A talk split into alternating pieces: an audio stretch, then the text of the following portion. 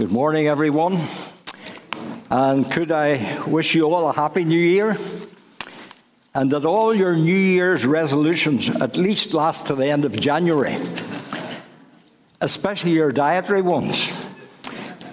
But it's good to be with you. Thank you, Danielle, for the welcome and the joy it is to be with you this morning. Glad to see our pastor and his family. I wish he was over here and I was down there. But it's great to see him. I want to read to you from the scriptures, and we're reading from 1 Corinthians chapter 15. A few selected verses in it.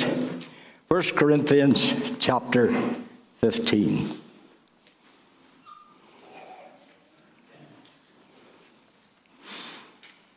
Moreover, brethren, I declare unto you the gospel which I preached unto you, which also ye have received and wherein ye stand, by which also ye are saved, if you keep in memory what I preached unto you, unless you have believed in vain. For I delivered unto you, first of all, that which I have received, how that Christ died for our sins according to the Scriptures and that he was buried, and that he rose again the third day, according to the Scriptures. Now, down to verse 51. Behold, I show you a mystery. We shall not all sleep, but we shall all be changed in a moment, in the twinkling of an eye, at the last trump. For the trumpet shall sound, and the dead in Christ shall be raised first, incorruptible and we shall be changed. For this corruptible must put on incorruption, and this mortal must put on immortality. So when this corruption has put on incorruption, and this mortal shall have put on immortality, then shall be brought to pass the saying that is written Death is swallowed up in victory.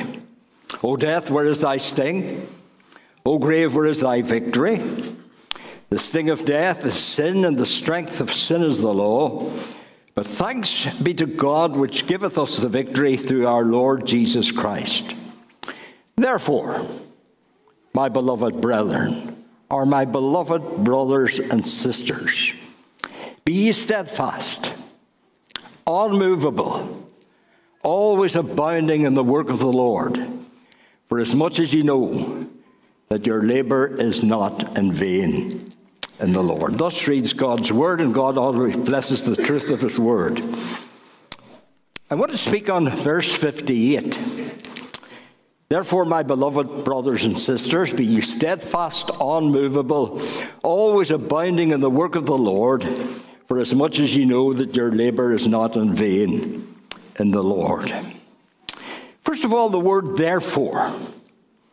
If you get the word therefore in Scripture, always inquire the background to it. It was the famous way that the scribes and the Pharisees, when they were in their debates, there were some of the house of Shammai and some of the household of uh, Hillel, and they had debates and arguments among them. And they would have set forth so many propositions, and from that, they would have said, Therefore, in the light of these things, you must be this. If you take the context of the text, Paul is writing, he says this I delivered unto you that which I received, that Christ Jesus died according to the scriptures, that he rose again according to the scriptures, and that in a moment, in the twinkling of an eye, He's coming again according to the scriptures. Now, these were the three proper propositions. They were factual. Christ died for our sins. The substitutionary work of our Lord Jesus Christ. He shed his precious blood. He died on Calvary in your room instead. He stayed the wrath of eternal God he saved us from a lost eternity. He died for our sins according to the scriptures. When I get to heaven, I'm going to ask Paul what portion of scriptures in the Old Testament he preached on, for they hadn't got the New Testament. Did he take Genesis, where the seed of the woman would bruise and crush the serpent's head, and speak of Christ triumphant on Calvary and the crosswork of Christ? The seed of the woman, mind you, not the seed of the man, the virgin birth, Christ himself. And what he did for in Calvary, he crushed the serpent's head. And he's delivered us from the power and thraldom of sin. Did he take Isaiah the prophet?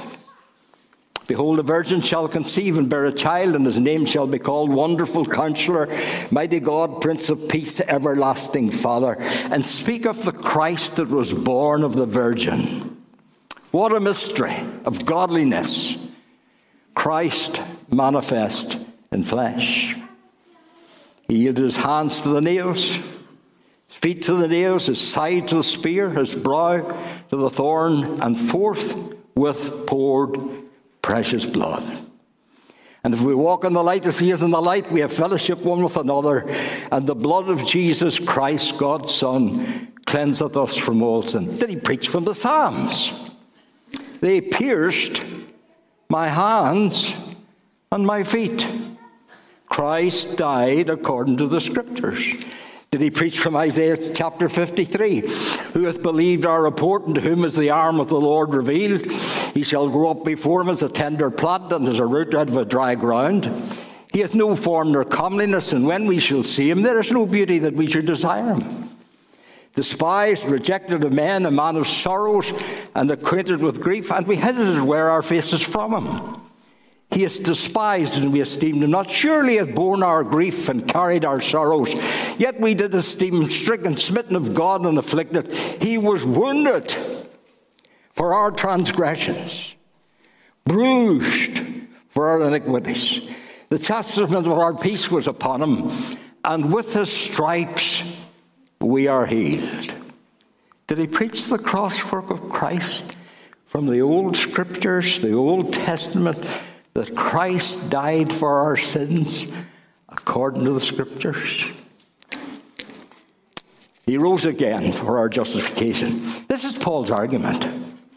Christ died for you folk.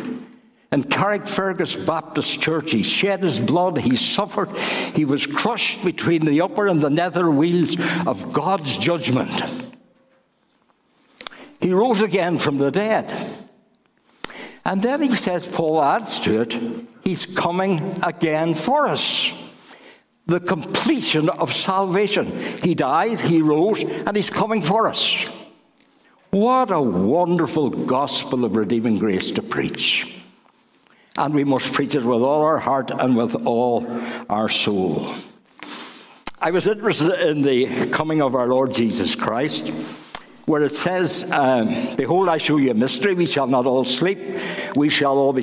Perhaps 22. The world's in a mess. Our nation is in a mess. There's moral corruption on every hand. There's violence in every hand, according as it was in the days of Noah. So shall it also be when the Son of Man cometh. The coming of the Lord draweth nigh.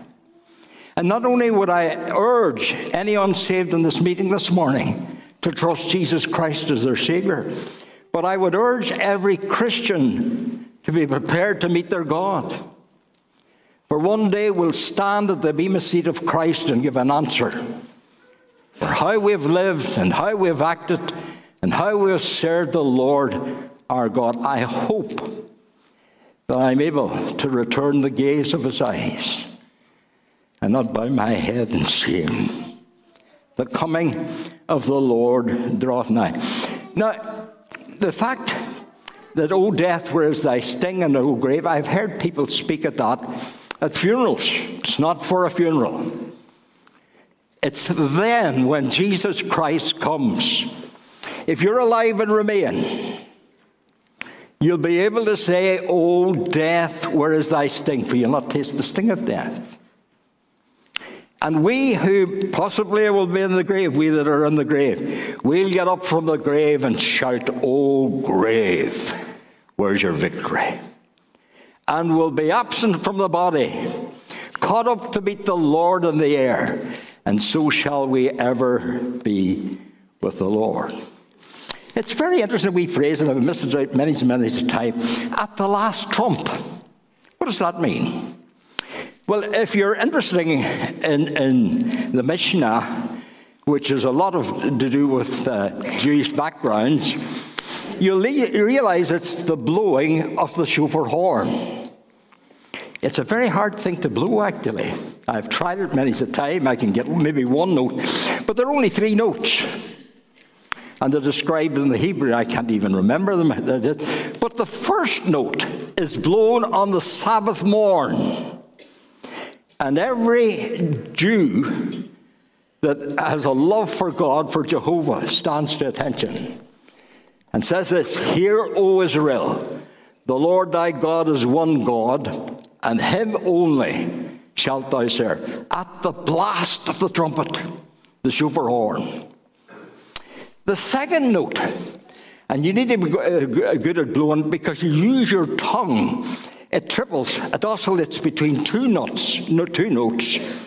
And if you ask the trumpet blower, it's the call to repentance. Call to worship. Wouldn't it be great if we blew the trumpet this morning for the call to worship the Lord and the beauty of holiness? Wouldn't it be great if people were called to repentance. The nation needs called to repentance. The church needs called to repentance. We all need, I need to repent of sin and trust the cleansing blood of Christ and ask the Lord to fill us with the power of the Holy Spirit of God to live in these awful days. Call to repentance. But the last trump, there's only three calls has always to do in Israel with the raising of the dead. And that's why Paul uses it. Tradition, and of course you can't go by tradition, but tradition in Israel. And Paul would have known it being a Pharisee. It goes back to the sacrifice of Abraham. And the book of the Hebrews amplifies it to us that Abraham received Isaac as back from the dead in a figure.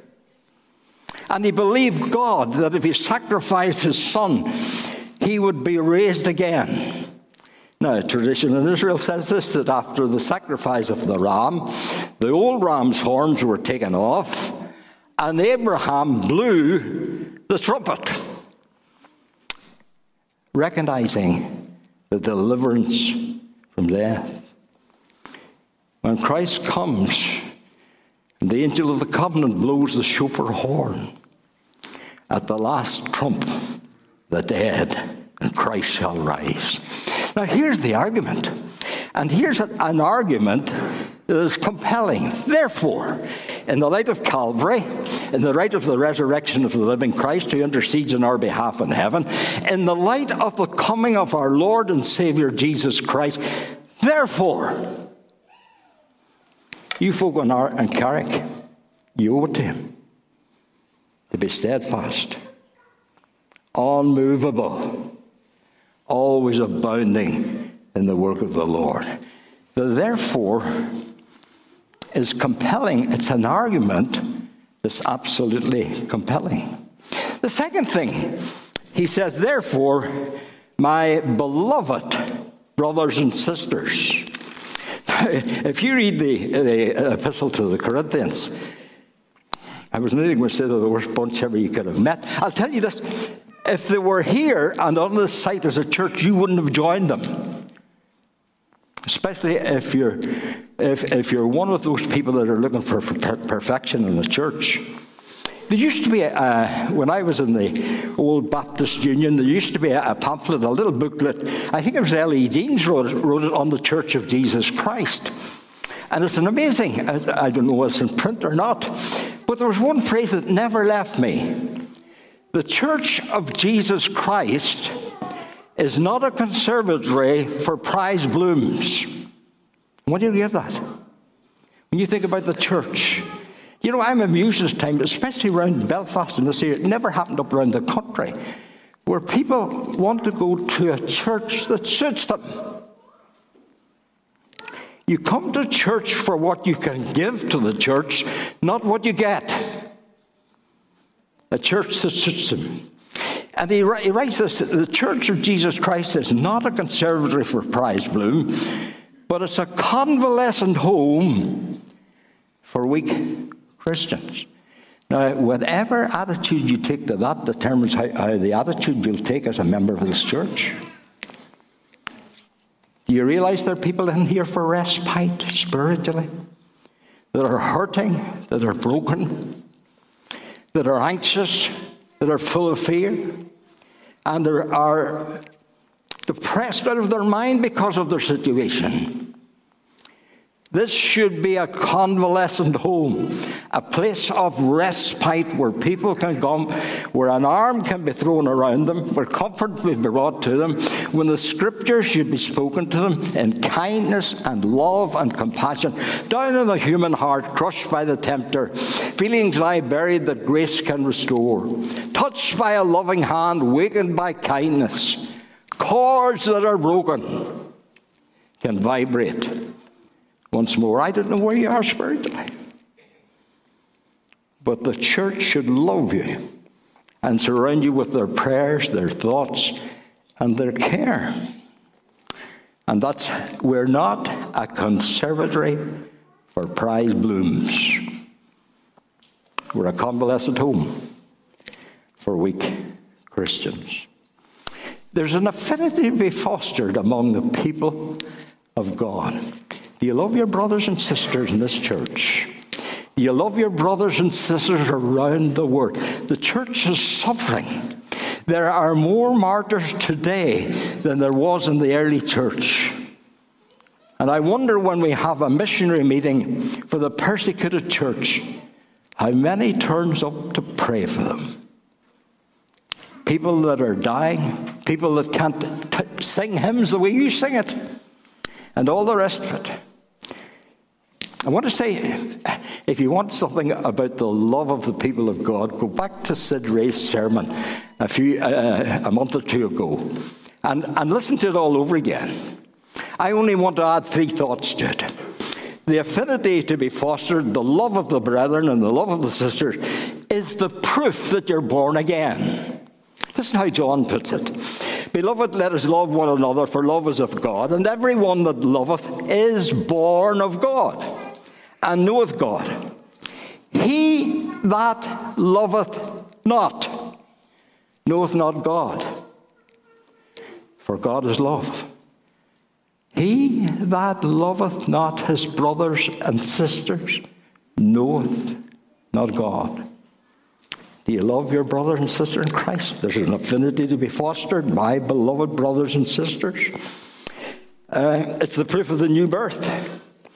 It reveals our capacity for loving God if I knew you well enough and knew how you love your brothers and sisters in Christ, I would discern from that your capacity for loving God. John again says, if a man says that he loves God and, and hates his brother or turns away from his brother, he's a liar.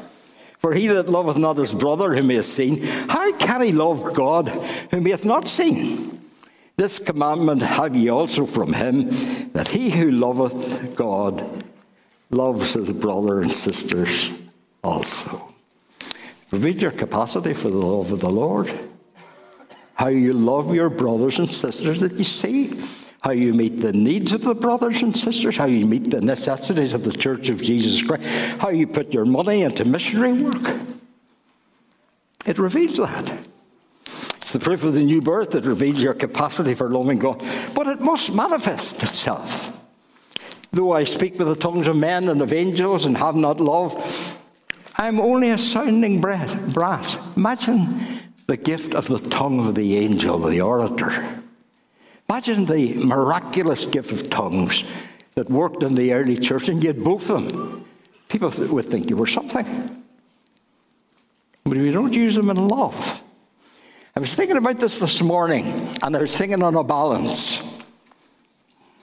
Put your words on one side of the scales and put love on the other side and balance them evenly. Every word you speak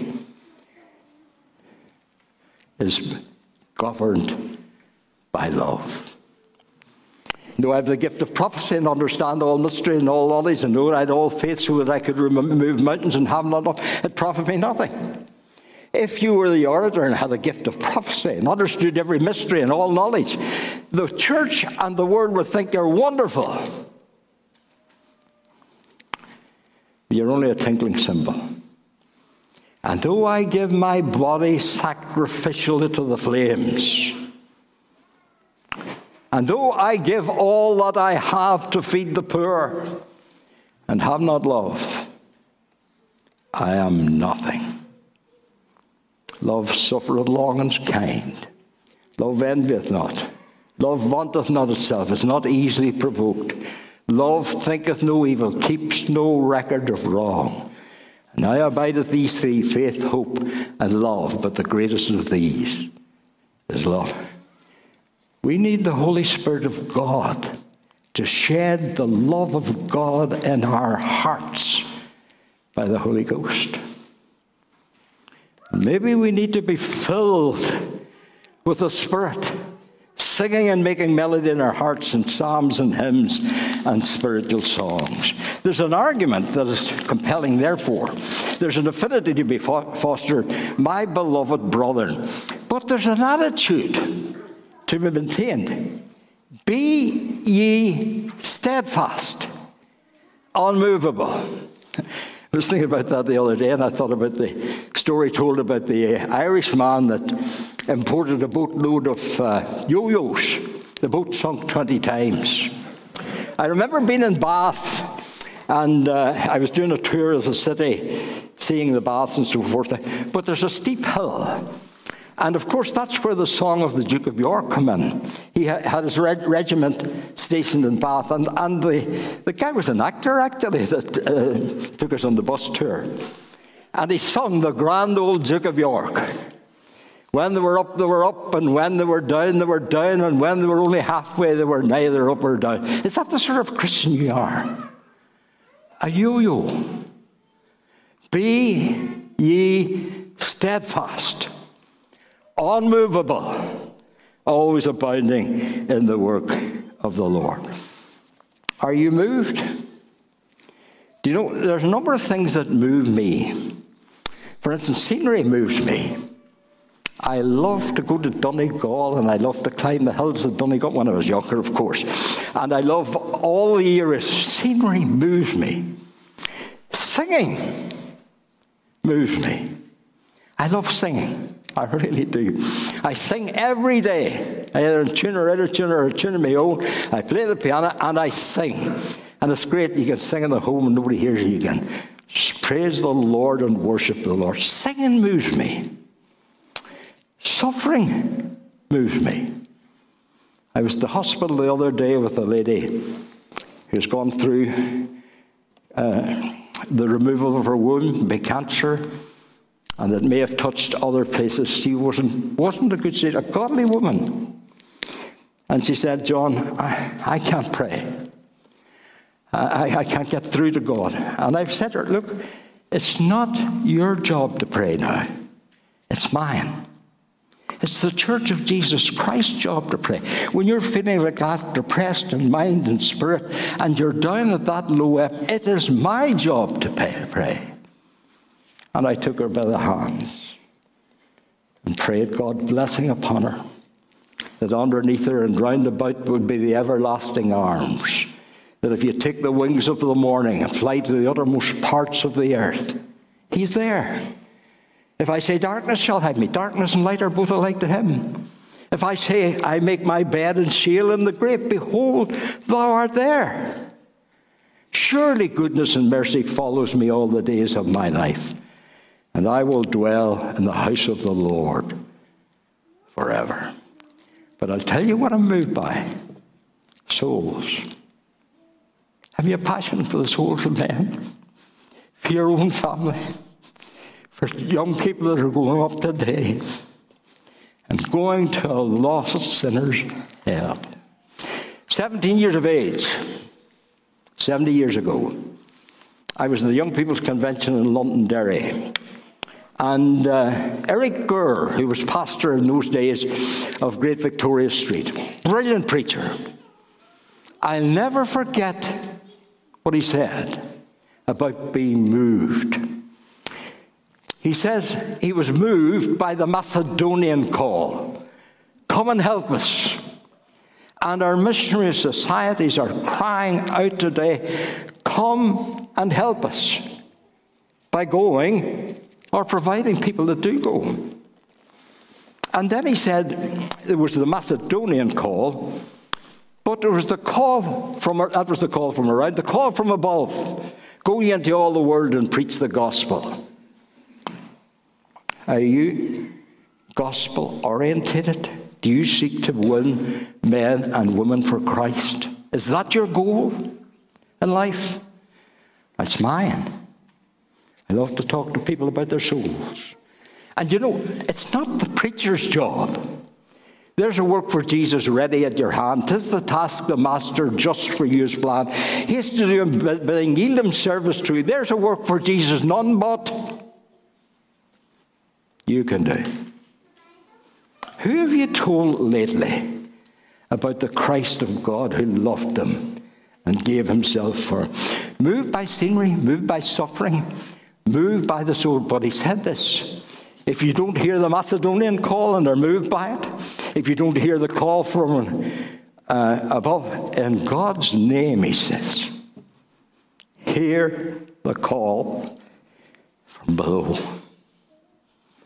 I have five brethren.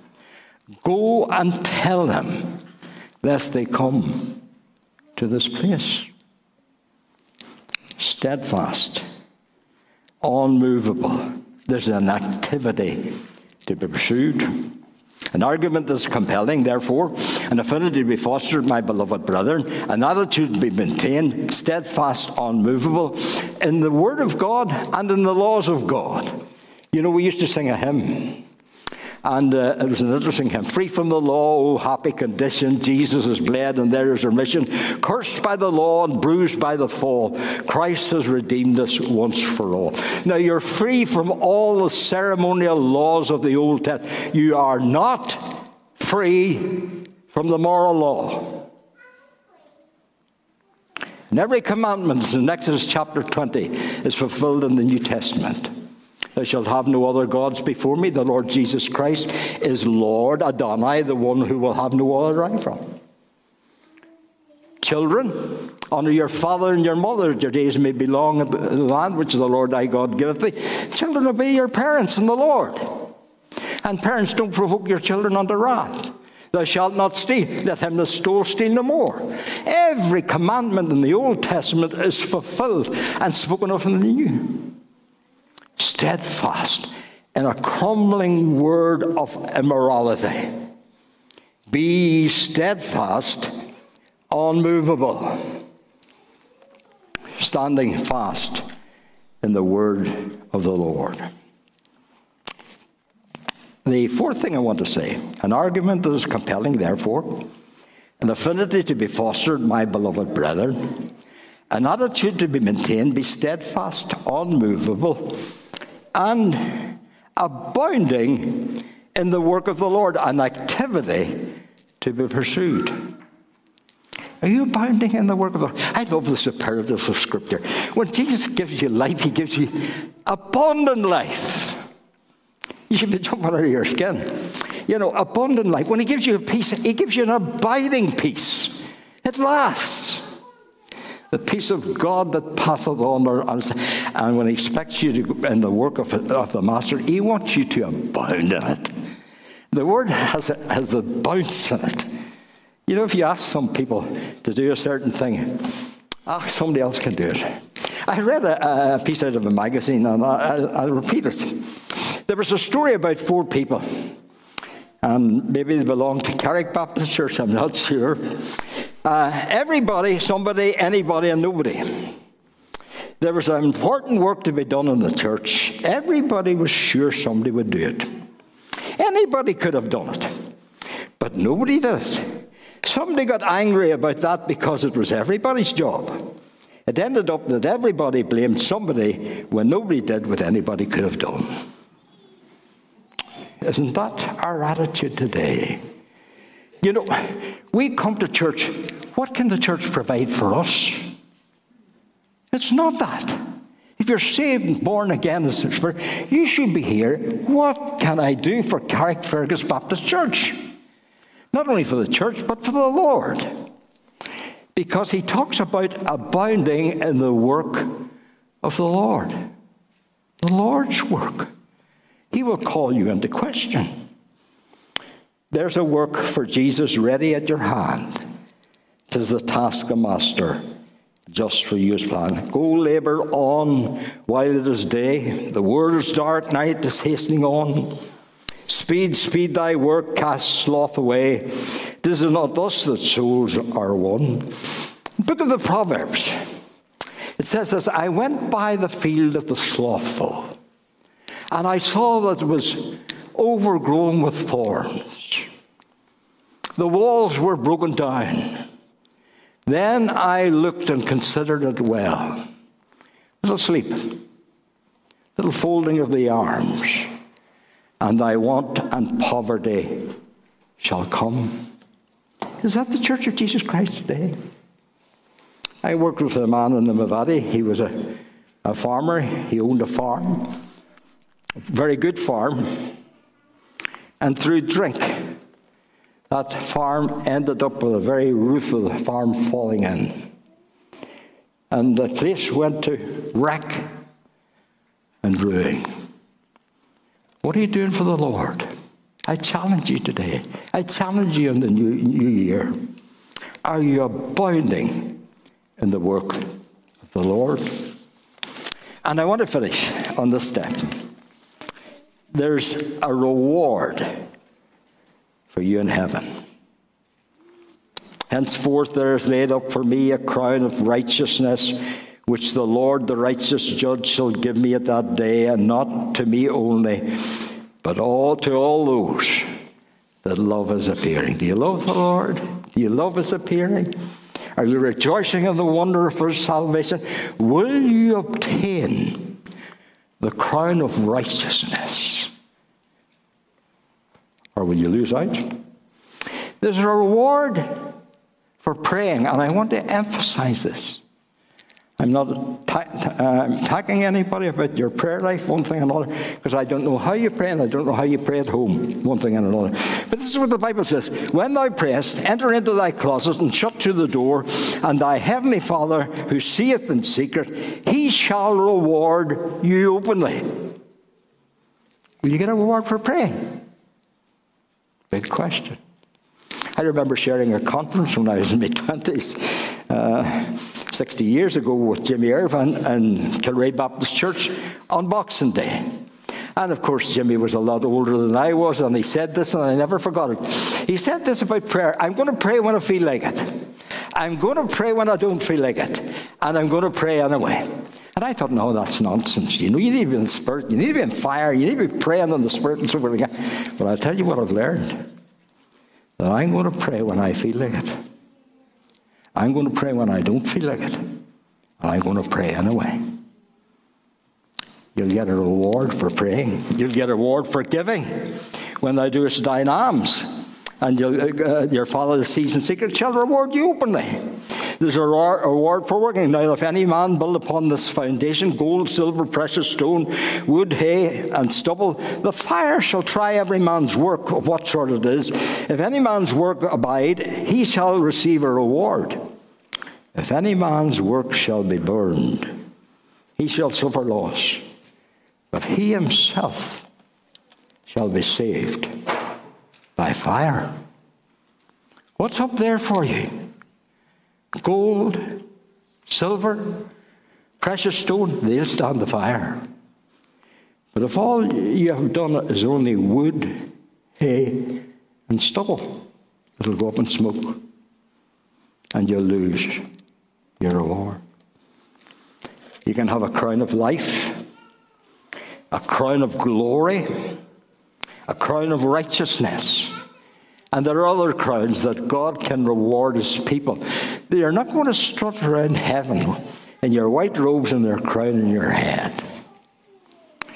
But you're going to leave your crown at Jesus' feet and crown him Lord of all. Revelation 4, verse 9. The 24 elders cast their crown down before the throne of God and worshipped him, saying, You are worthy to receive glory and power and honor, for you created all things, and by your divine will they existed.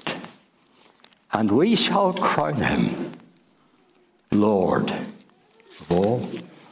In the light of Calvary, my friends, my beloved brothers and sisters, in the light of the risen Christ, in the light that He's coming again, be ye steadfast, unmovable, always abounding in the work of the Lord. For as much as you know, your labor is not in vain in the Lord. May God bless His word to all our hearts.